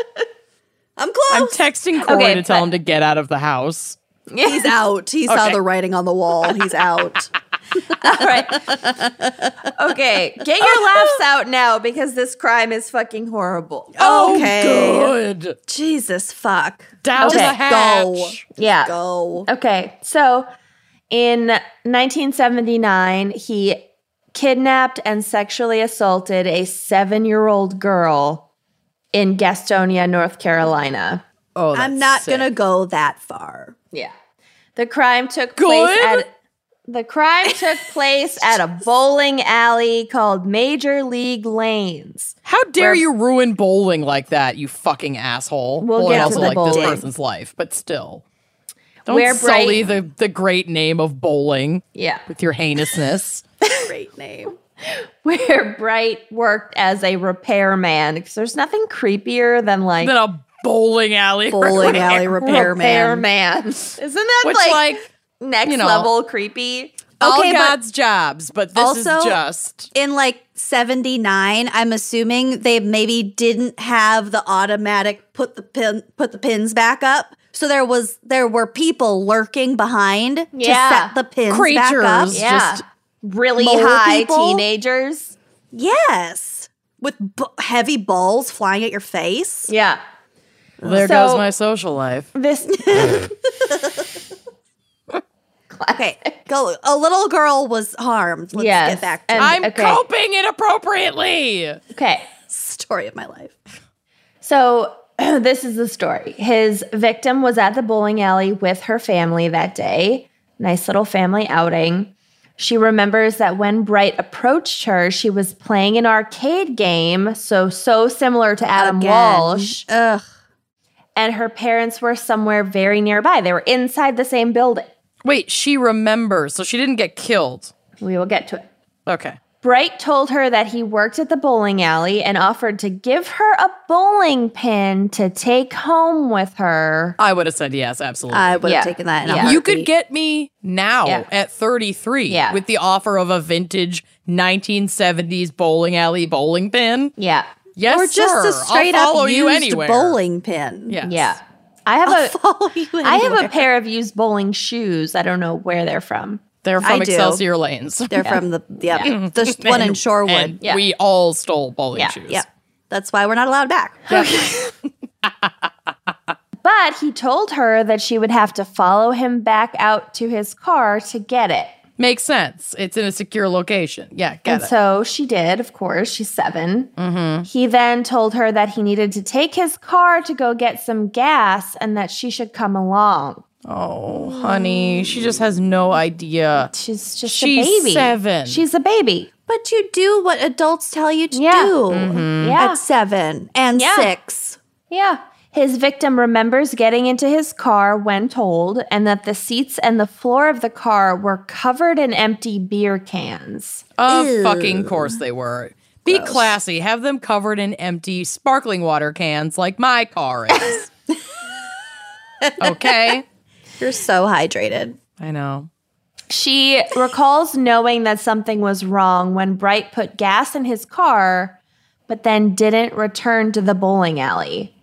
Yep. Instead, he drove to a house she didn't recognize and got out to talk to someone, leaving her in the car. And then he returned, but instead of driving back, he drove her down a dirt road. and then he parked in an isolated area, told her to take off her clothes. When she refused, he slapped her. It- yeah. According to one newspaper account, quote, he tried to rape her but didn't penetrate her. Yeah. And then afterwards, she remembers him hugging her Well, no. and telling her he was going to take her to a motel. But instead, he drove back towards the bowling alley and dropped her off in a nearby parking lot. I mean, thank God. Yeah. Which is like that's that's that's amazing. Like This could have The ended. fact that he so didn't much kill her worse. is kind of a miracle. kind of a- Yeah. yeah. She remembers briefly being afraid that he would try to run her over with his car, but Yeah. he just drove away and she wasn't quite sure where she was.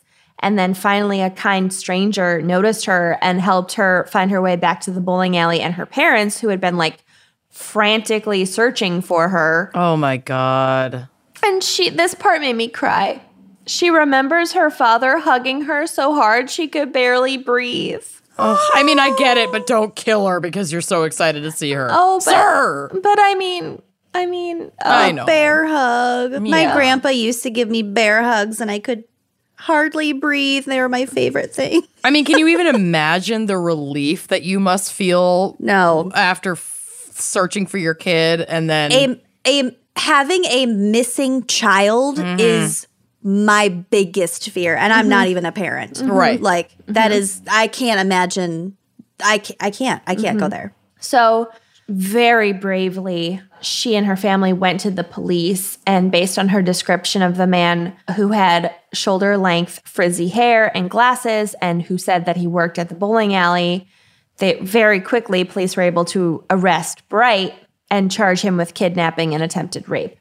I Right. would go so far as to say rape, yeah. Well, it's fucking molestation at the least. child rape.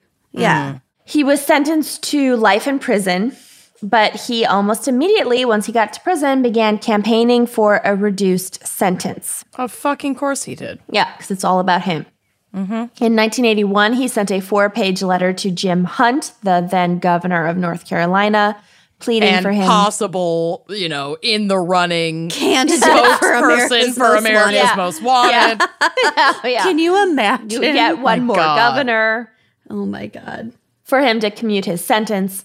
And according to one source who read the letter, quote, it's an extraordinary document written in the third person Yep. as if he were describing a character in a dime novel. That so is- it's shit. And yes, I do creepy. want to read it. Yeah, oh yeah. Oh, we we have some prime quotes from it. The Okay, third good. person thing is so It freaks me the so fuck out. dissociative. Yes. creepy. Yeah. Yep. In the letter, Ricky Allen downplayed his crime, writing that course. he was drunk and hadn't actually quote harmed the girl. He just abducted her, slapped her, molested her, took Yeah. her down a dirt yeah. road. Yeah. Glommed his Abandoned her. gross dick and like just out of from the, by the grace of God wasn't successful in penetrating Right. her, Ick, which ick, under ick, the eyes ick, of the ick, ick, law ick. was the only fucking reason you didn't Yeah. get a solid rape charge. Right, which is fucking bullshit, in and Bullshit. of itself Yep. because the experience is the same. Okay. Yep. The trauma is the fucking same. Yeah. Ugh. And he claimed that he needed to be let out so that he could take care of his own children. Oh, good. He's got kids. Yeah. Great. He also claimed that he'd chipped enrolled my in nails. AA and was studying to be a minister. What is Aren't with they these guys all? going to prison and then becoming men of God? Mm-hmm. Yeah. Finding oh, Jesus. So gross. Referring to himself again in the third person, he wrote, quote, Ricky has an uncanny knack for learning and achieving. His IQ is 118 plus. Okay. Isn't that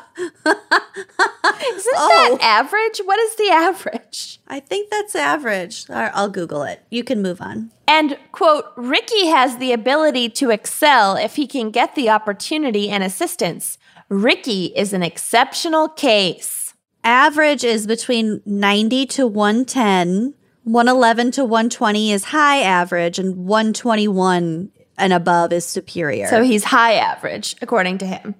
according to him, he's high average. According to Ricky, Yeah. he's high average. Jim Hunt, the governor, ignored the 1981 letter, but Bright continued to push for release any way he could.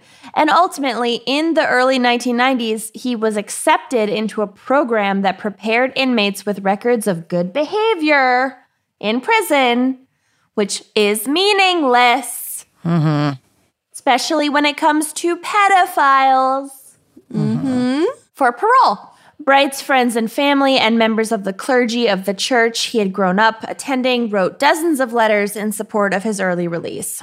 His victim, on the other hand, when she learned that Bright was being considered for parole, spoke out vehemently against his being released early. She wrote to the North Carolina Parole Board asking them not to approve his request.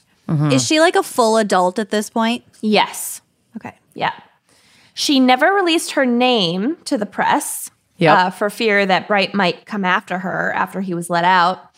But she asked that local newspapers print a photo of her as a young girl, like when it happened, Oof. so that the public would understand how vulnerable she had been and consider other his other like potential victims, which I just thought was like People could see their daughter in that Right. picture. Yeah. and- ooh.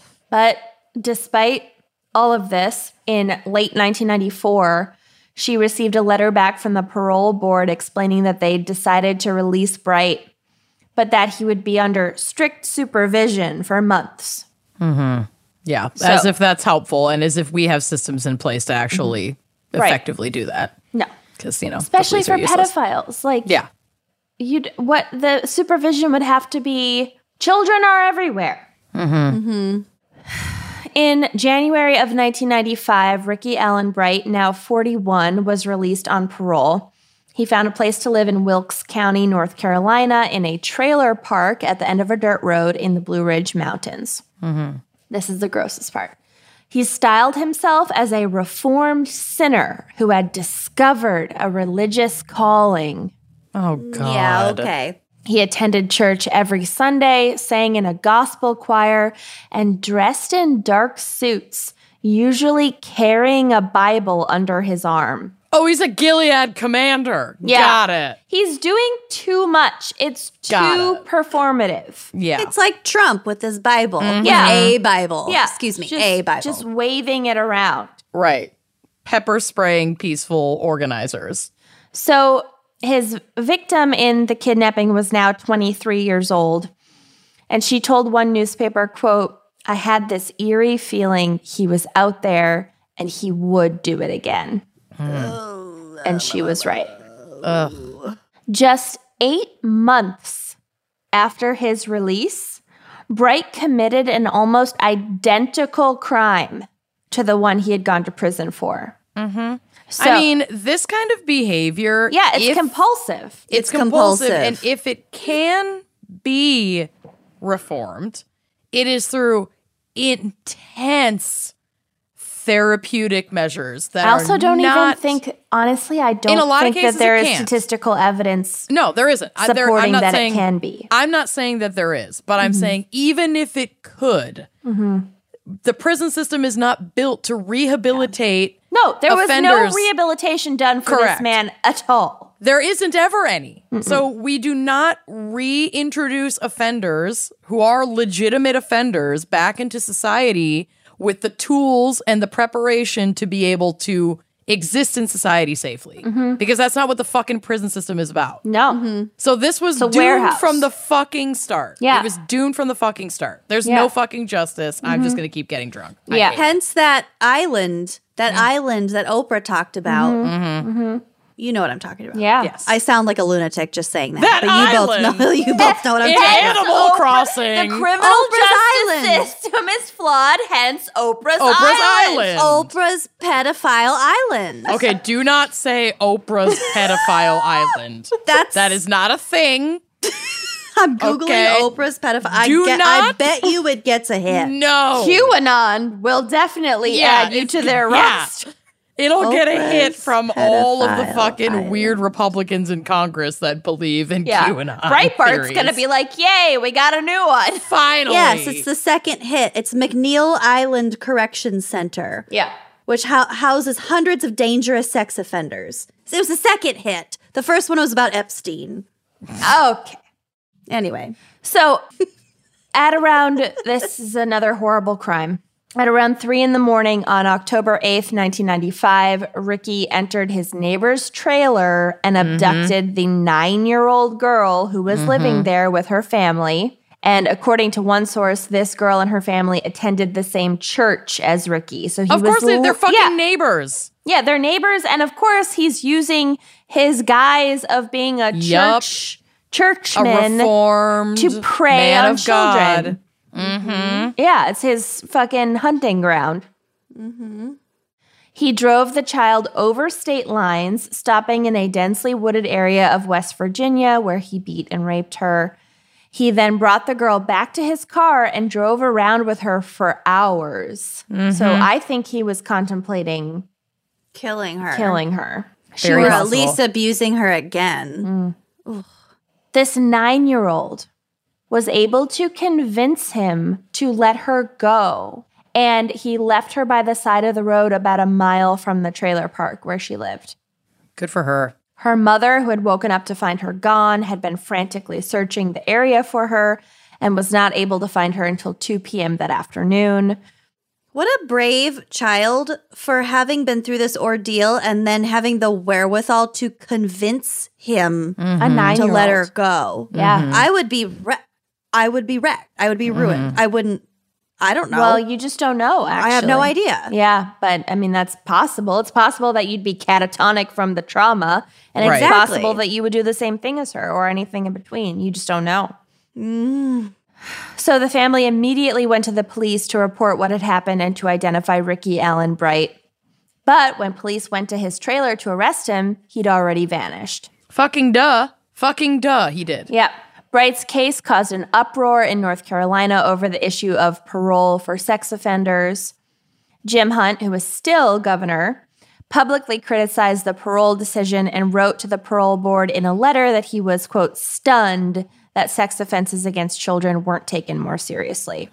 Pay attention, Mm-hmm. Jim Hunt. Well, I mean, he was asked Junt. to. There's nothing he could have done before that, honestly. Like, he was asked by this offender to commute his sentence. He didn't.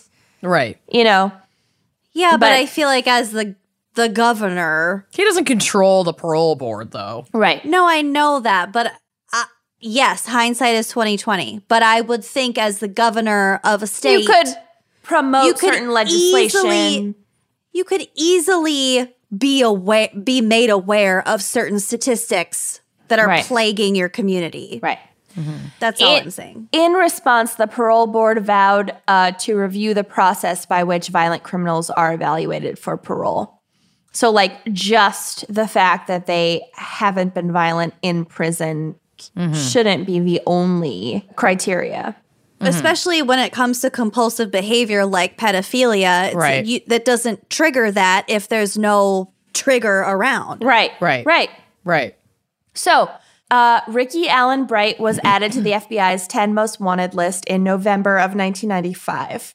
Soon after adding him to the list, the FBI received a call from a man in Akron, Ohio, named Joel Brown, who owned the Parkside Male Residential Hotel. I bet he had the FBI on like speed dial. M A L E. M A L E mail. Male. Yeah. M A L E. Oh, weird. Like for man. Dudes. For man. For man's rights. Dudes. for men who have hit rock bottom. the Oh. Parkside Rock Bottom Male Residential Hotel. I want to drive by this hotel Yeah. and snap photos through my window and never get out or go near Mm-hmm. it. I would say though, but maybe that segregating it as a male residential hotel was actually the safer option Probably. Yeah. than having like co co you know. Mm-hmm. So, according to Brown, Bright had rented a room from him from October 13th until November 11th. I mean, was this place like a designated halfway house or is it No. literally a hotel? It's a motel, it's a cheap It's a long term Okay. motel you know, for men. Yeah, like you All can right. rent by the week. And Then I stand by being grossed out by Um, Yeah, it. it's, it's disgusting. But at No, least it's gross. At Just least the confirming. owner fucking s- watched America's Most Wanted and called the FBI. Well, yeah, because probably his tenants are fucking on the show every goddamn Yeah, it's, weekend. exactly. That's why they're on speed dial. It's like, oh, Ricky. One eight hundred crime TV. Oh. Yeah, yeah. So Brown described Ricky as, quote, Mr. Easygoing guy, an unassuming fellow. Natch. In the short time that Bright had been living at the motel, just a few weeks, he'd found a job as a maintenance man at a nearby bowling alley Stop. I mean, I mean, do what you know. Love Setting up those pins. Do what you know. and always paid for his room and utilities on time. On November 11th, he had checked out but did not say where he was going. A few days later, Brown had turned on the TV and saw a news story about Bright being wanted by the FBI, and so he called in to report. Bright was uh, spotted about a month later in Detroit, again at a motel, and once again, he had left by the time the FBI made it in time to investigate the tip. He's slippery. He's, He's slippery. They're close. They keep getting these greasing those lanes. Ew. Yeah, he's slippery as a bowling. He's slippery, alley but he's in the lane. gutter. Oh. Ooh. He, their FBI is about to strike. Nice. Get it? I get it. That's great. then in December of 1995, Ricky Allen Bright was featured on an episode of America's Most Wanted. I am Mm-hmm. dub. Calls reported sightings uh, of Bright began coming in almost immediately. One of these calls was from Nashville, and the caller claimed that they had seen Ricky playing drums in a local band. Oh, that's right. He played in uh, The his, country uh, band. Country bands. Yep. The FBI investigated and found that, sure enough, Bright had been living under the name Alan Barker and had found work as a musician.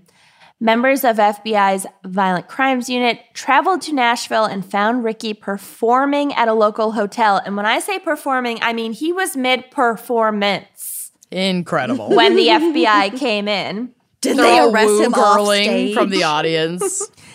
He was arrested at the motel he had been living at and was convicted on rape and kidnapping charges and sentenced to life in prison. But also I read that when they first came in and arrested him, he said, quote, I'm the one you're looking for. oh my god, a country song in the Obviously. making.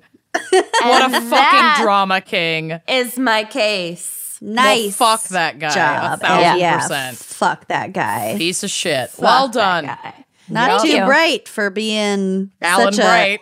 a above average IQ. Yeah. Yeah. For me. 181 Just above average. ish. Jesus. Brag about it. Well, Well good done, job. mama. Let's hear a quick word from our sponsors. Let's Yes, do it. Lance. Get cozy this fall with comfortable, washable, and sustainable products from Rothy's. Three of the best ideas possible for Yep. shoes. I mean, it's just amazing. And the newest Rothy's styles include brand new bags, masks, and the return of their best selling merino wool shoes made from a blend of their signature sustainable thread and their softest material ever. Oh, love I'm them. getting the wool shoes. Oh, Yeah. yeah. It's not a joke that every single time we do a Rothy's ad, we buy more Rothy's because Rothy's comes in an ever changing array of colors, prints, and patterns. And they have a huge range of styles that's also like getting a fun refresh pretty consistently. So every time we get together and talk about Rothy's, we all check the website. We're Yep. like, all right, I need that.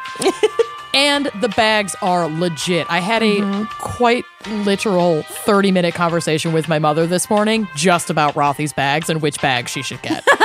she reached out saddle bag. to me. It wasn't even me that that started it. Hey, as And long I- as she uses our promo code. yeah, she's all about it. It's amazing. And that sustainability is no joke. Rothy's makes shoes and bags out of recycled plastic water bottles. And to date, they have transformed over 65 million bottles into beautiful products. So you can really feel good about what you're buying. It's just an amazing, an amazing company. We love them. Truly. So check out all the amazing shoes and bags available right now at rothys.com forward slash gals. That's rothys.com, R O T H Y S dot com slash G A L S. Style and sustainability meet to create your new favorites. Head to rothys.com slash gals today. Treat your feet. Trade them. So, we just wanted to share with you this company that we recently discovered called Public Goods.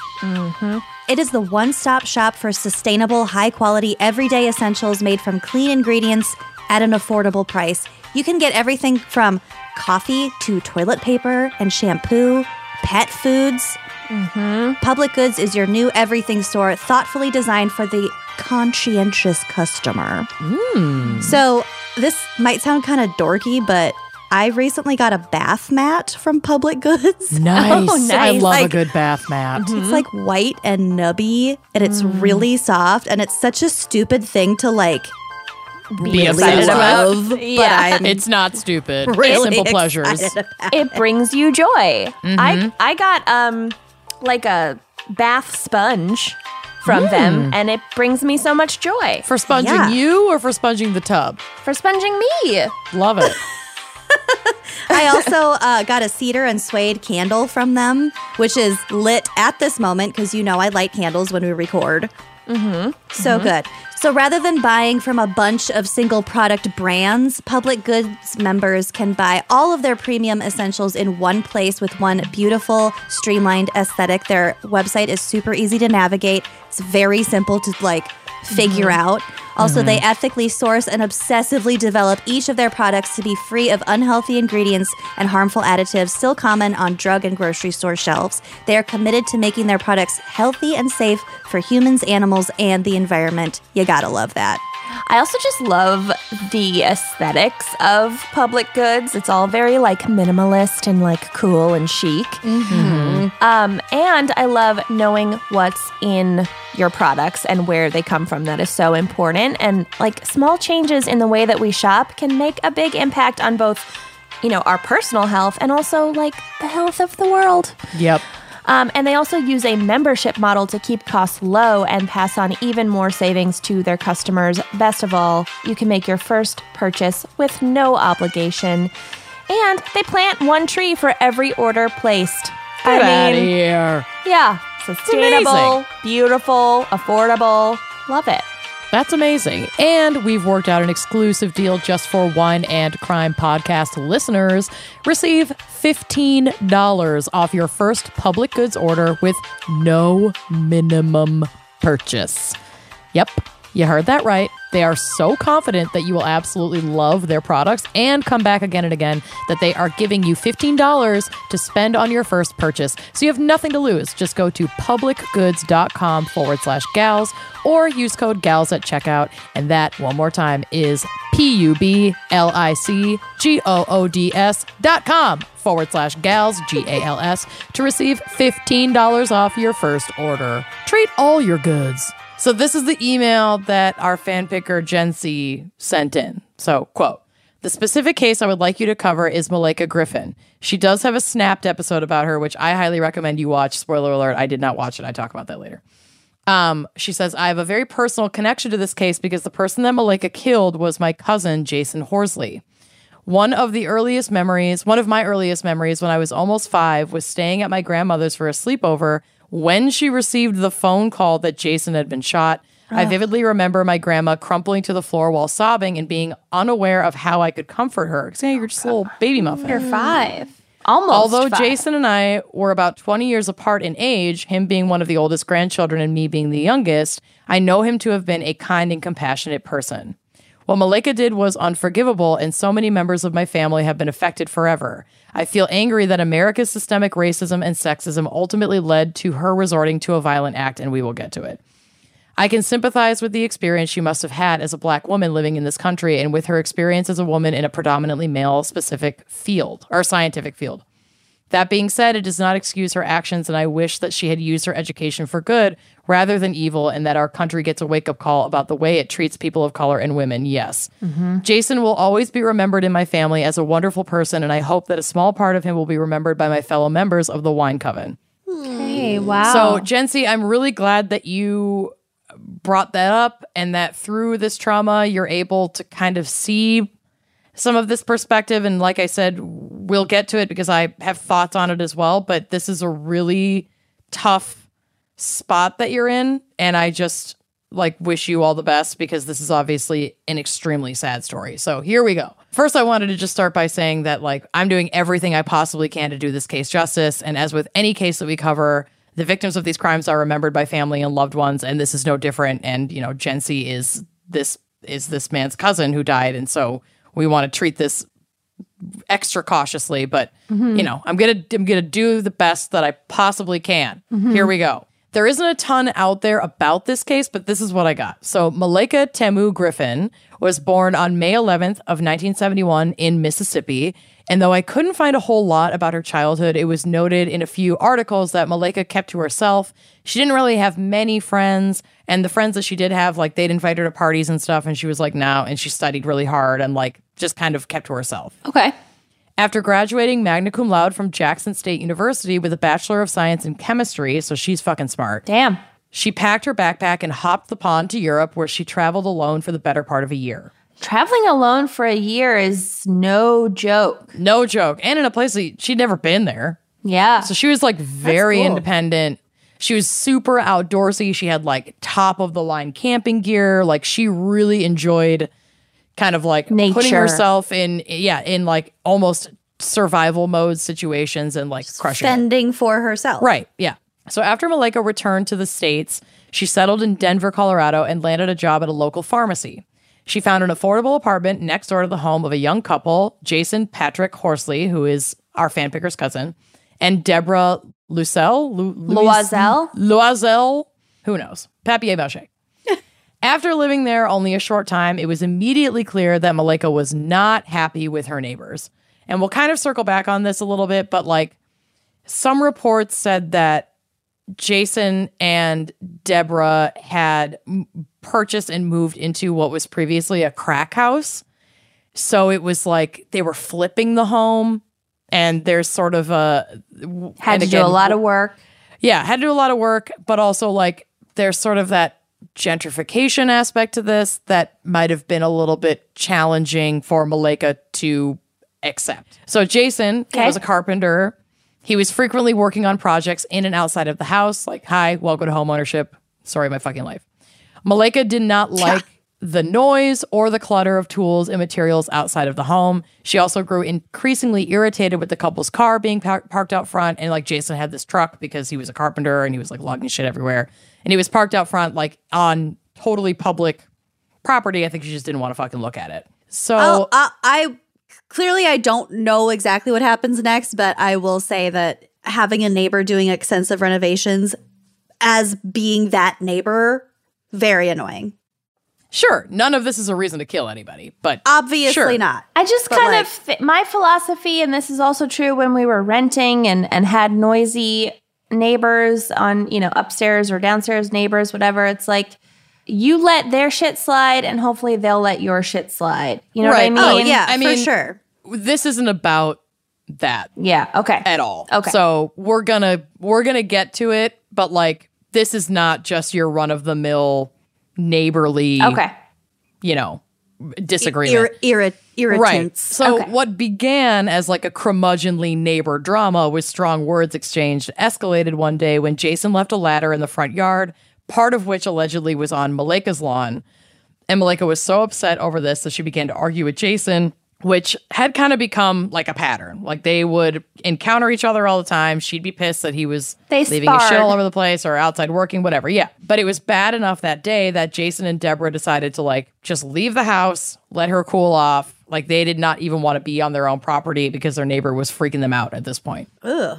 Then on That's May not 18th of 1999, Malika just lost it. She had enough. Okay. So Jason was unloading tools and materials from his truck. Is which this part- soon after the ladder thing? Yeah. I mean, all they they lived next door to each other for like a handful of months. Like they Oh, were not really? long This time wasn't neighbors. years. Hmm. No. Damn. No. This was rapid. Okay. And Jason and Deborah were already living there when Malika moved in next door. So Jason was unloading tools and materials from his truck when he, which was parked out front. Jason, while unloading, had put some tools on the sidewalk with the intention of gathering them up and moving them inside.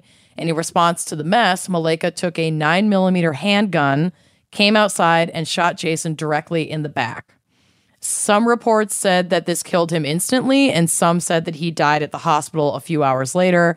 Personally, I'm hoping it was the former and that he did not suffer. Good lord. Yeah. Oh So, my word. yeah. That's an overreaction. Well, exactly. And that we're going to get to that part now. So, well, not now, but soon. So Malika then went to a friend's house after sh- after the shooting, and same nine millimeter handgun in hand, she demanded their vehicle so that she could escape. She did hold them at gunpoint to take their car, but she did not harm her friends. She then went on the run. She headed from Denver to Iowa City, Iowa. Ever heard of it? It's unclear Yes. how long she remained in Iowa, but this is where the stolen car was found abandoned. Some bewildering items were found in her apartment back in Denver as well. Mm-hmm. These items included a nine millimeter carbine, which I put a photo of it on the drive. I really was unfamiliar with this type of gun. It's like a larger gun that sort of falls in between a rifle and a pistol, but it's really scary looking. Oh, They're it's like an commonly- automatic. It's like a Yeah. Al Pacino. Gun. it's a scary looking gun. They're they're pr- commonly What the purchased fuck for was she doing with that self gun? defense. Well, we'll get to it. Other things found in her apartment were hand grenades, books commonly owned by domestic terrorists, including the Anarchist Cookbook, Home Workshop Silencers. This is a book that teaches you how to make them, and The Poor Man's Oh. James Bond. All of these among a library of reading that she had cultivated that teach some pretty fucked up methods for inciting violence. So they also found a diary that she had written, and within its pages were Maleka's innermost thoughts and pain and oppression that developed into a deep hatred for white people. Oh, So Maleka was seen shortly after the shooting boarding a bus from Iowa to Chicago. From there, once she reached Chicago, she completely disappeared. She'd already been featured on America's Most Wanted in early 2000 without any viable tips coming in. And in 2004, she was featured again. So now it's she's been evading capture for 5 years. That's crazy. Yep. And they run this story again on America's Most Wanted. And this second feature finally brought in some information. The episode was seen by coworkers of Malika who called the provided tip line. Malika had been going by Lake Griffin, so not exactly uh, an alias, like just a nickname, same last name. oh, really? So I don't Yeah. know. Oh, her like, last uh, name was Her name is Griffin. Malika Griffin. She was going Lake by Griffin. Lake Griffin. Yeah, if you're Wow. gonna change your name, like fucking change it. Well, right. And a lot of, you know, reports kind of point that out where it's like, yeah, she fled, but did she kind of want to be caught? You know, like it's like she Or like, could we have caught her reasonably if we had really sure. tried? So she was working at a biotech firm as a lab assistant outside of Chicago. Responding to the tip, the FBI confronted her and she immediately admitted her identity and was taken into custody. So she did not put up a fuss about that at all.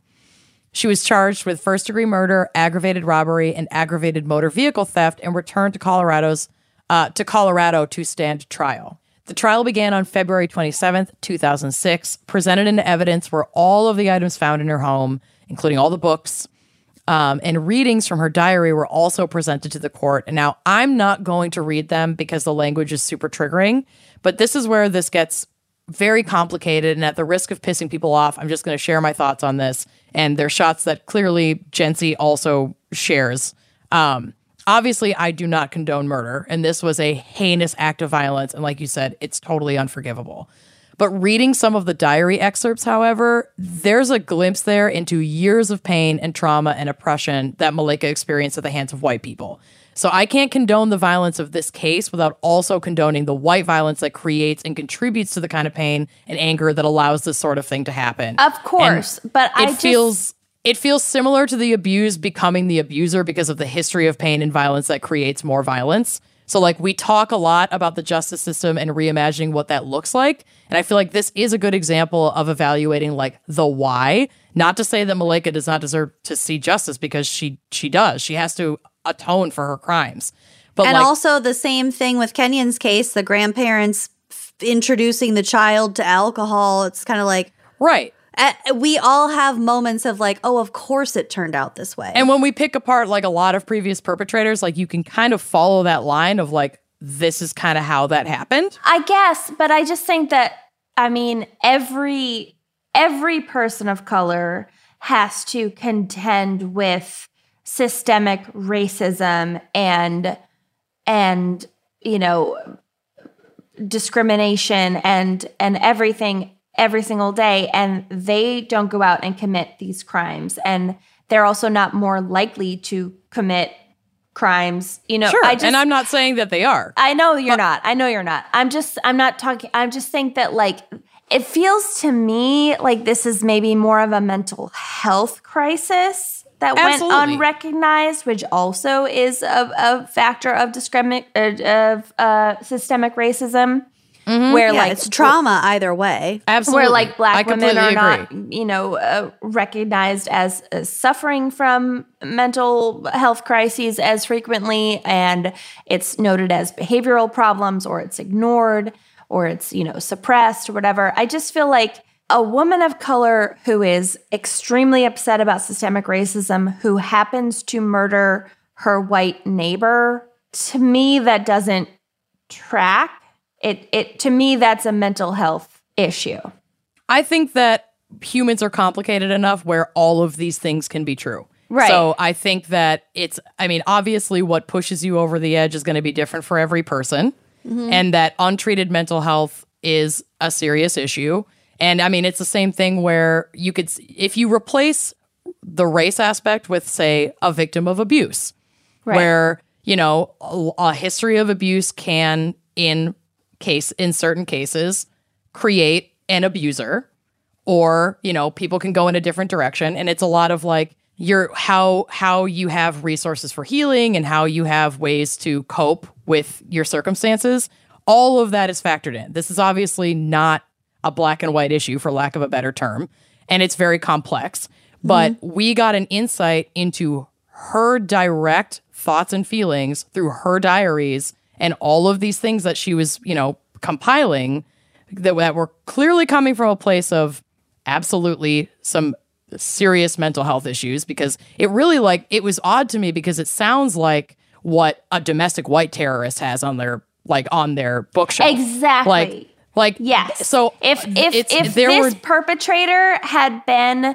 of any other demographic we'd be talking about this in a very different way You I know what mean, I, agree, but I also disagree because what took me to this place is her own diary, where she is talking about her experiences and as a black woman, right And like, which her, i'm not you know- trying to not validate i'm sure that i'm positive she experienced systemic racism and discrimination especially being a Mm-hmm. woman and a woman of color in a scientific field i mean come on like fucking triple threat I At think the end of- all of, these all of these things can be true. Right. And um I also c- what struck me when you were telling me about when you were telling us about her history like camping and being super self-reliant and being out in nature and things like that That is Mm-hmm. an environment in which your quote unquote identity Mm-hmm. that is placed upon you in your own culture and society gets to go away. Mm-hmm. So maybe she enjoyed that kind of some of the escape. solitude, that kind of escapism. And then when she gets back into renting an apartment in like, Mm-hmm. you know,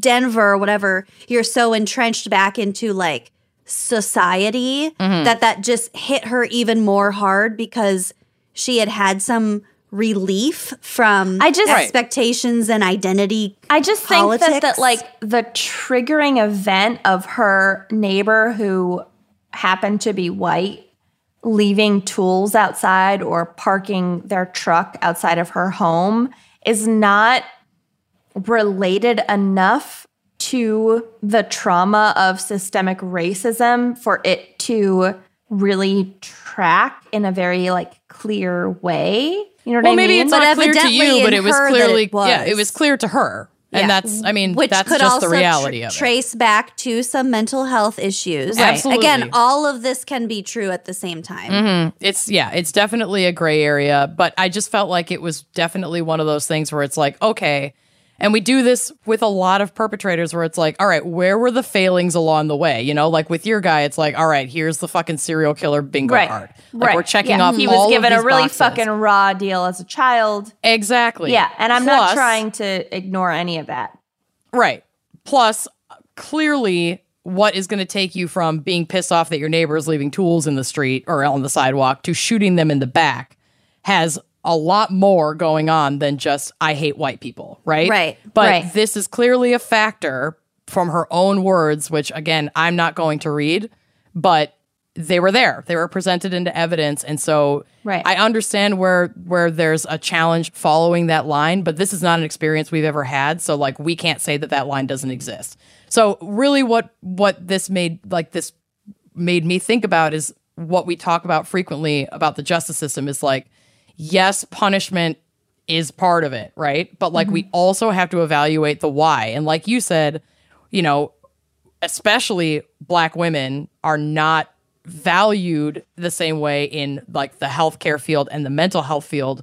So like if what resources were available to her, you know, like what what what systems came together to fail for this to Well, even like, be able to fucking happen. Think about how many like young middle class white male terrorists fall through Mm-hmm. the cracks in terms of receiving mental health support that they so clearly need when so many red flags are there.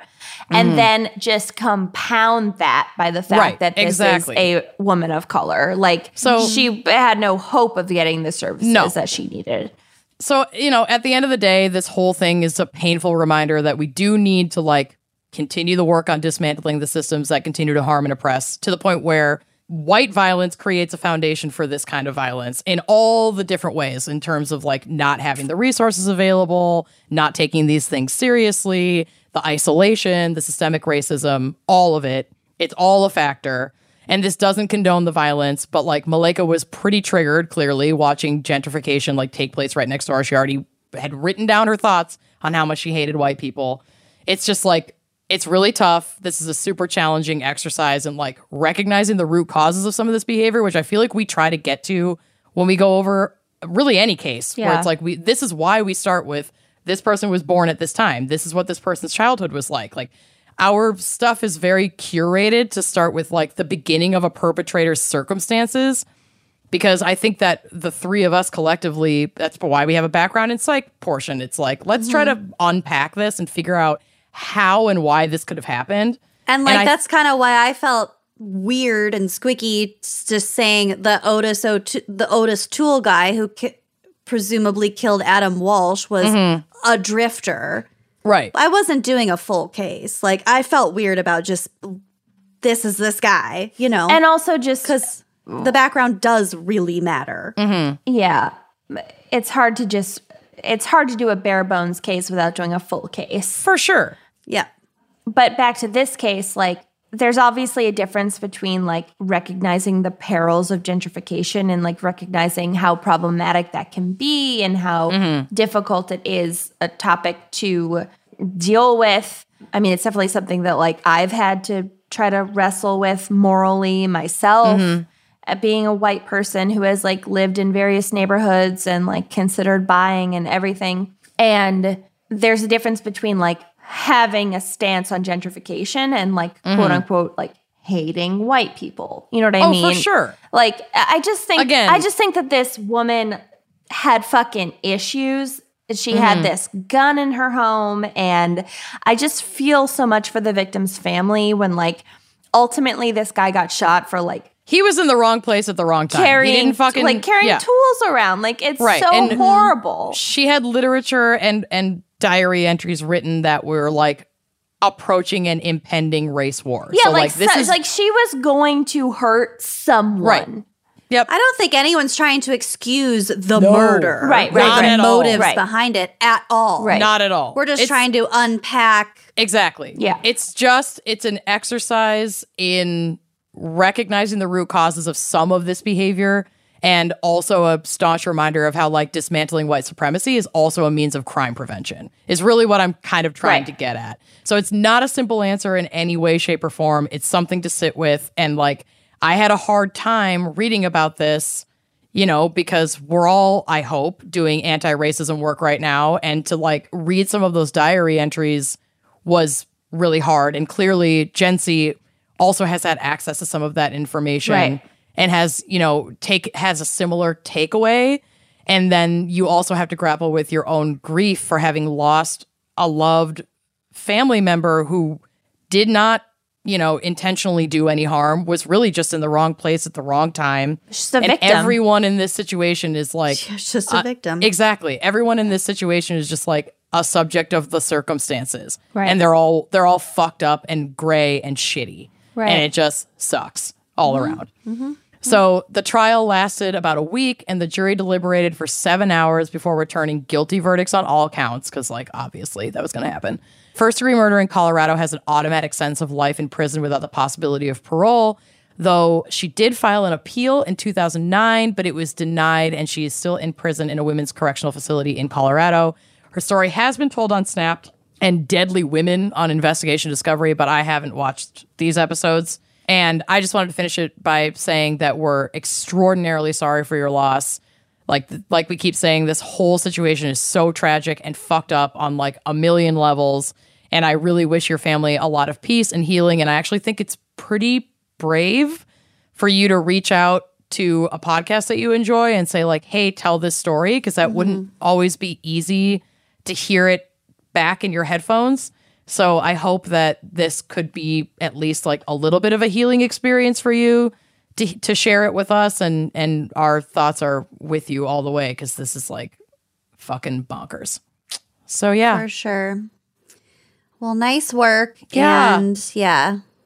one of the harder ones for Our- sure Our love is with you, Gen C, and special thanks to you this week for choosing Yes. this topic because I really enjoyed it personally. this was fascinating for sure It also Awesome. really made me want to watch more America's Most Wanted. I had Yeah. very wonderful flashbacks of my childhood TV experiences. well, let's take this time to go do it. And we just lost Kenyon. So, w- with that, we'll see you next week. Thanks for listening to Wine and Crime. Our cover art is by Kala Yip, music by Phil Young and Corey Wendell, editing by Jonathan Camp. Check out our website and blog at wineandcrimepodcast.com. You can also follow us on Facebook, Twitter, and Instagram at Wine and Crime Pod. If you have questions, answers, or recommendations to share, email us at wineandcrimepodcast at gmail.com. Episodes are available on Apple Podcasts, Stitcher, Google Play, basically wherever you get your favorite podcasts. And if you like the show, please rate, review, and subscribe on Apple Podcasts. It is the best way to spread the word. If you'd like to show your support and get a shout out on air, visit our Patreon page to keep this podcast and the wine flowing. Cheers!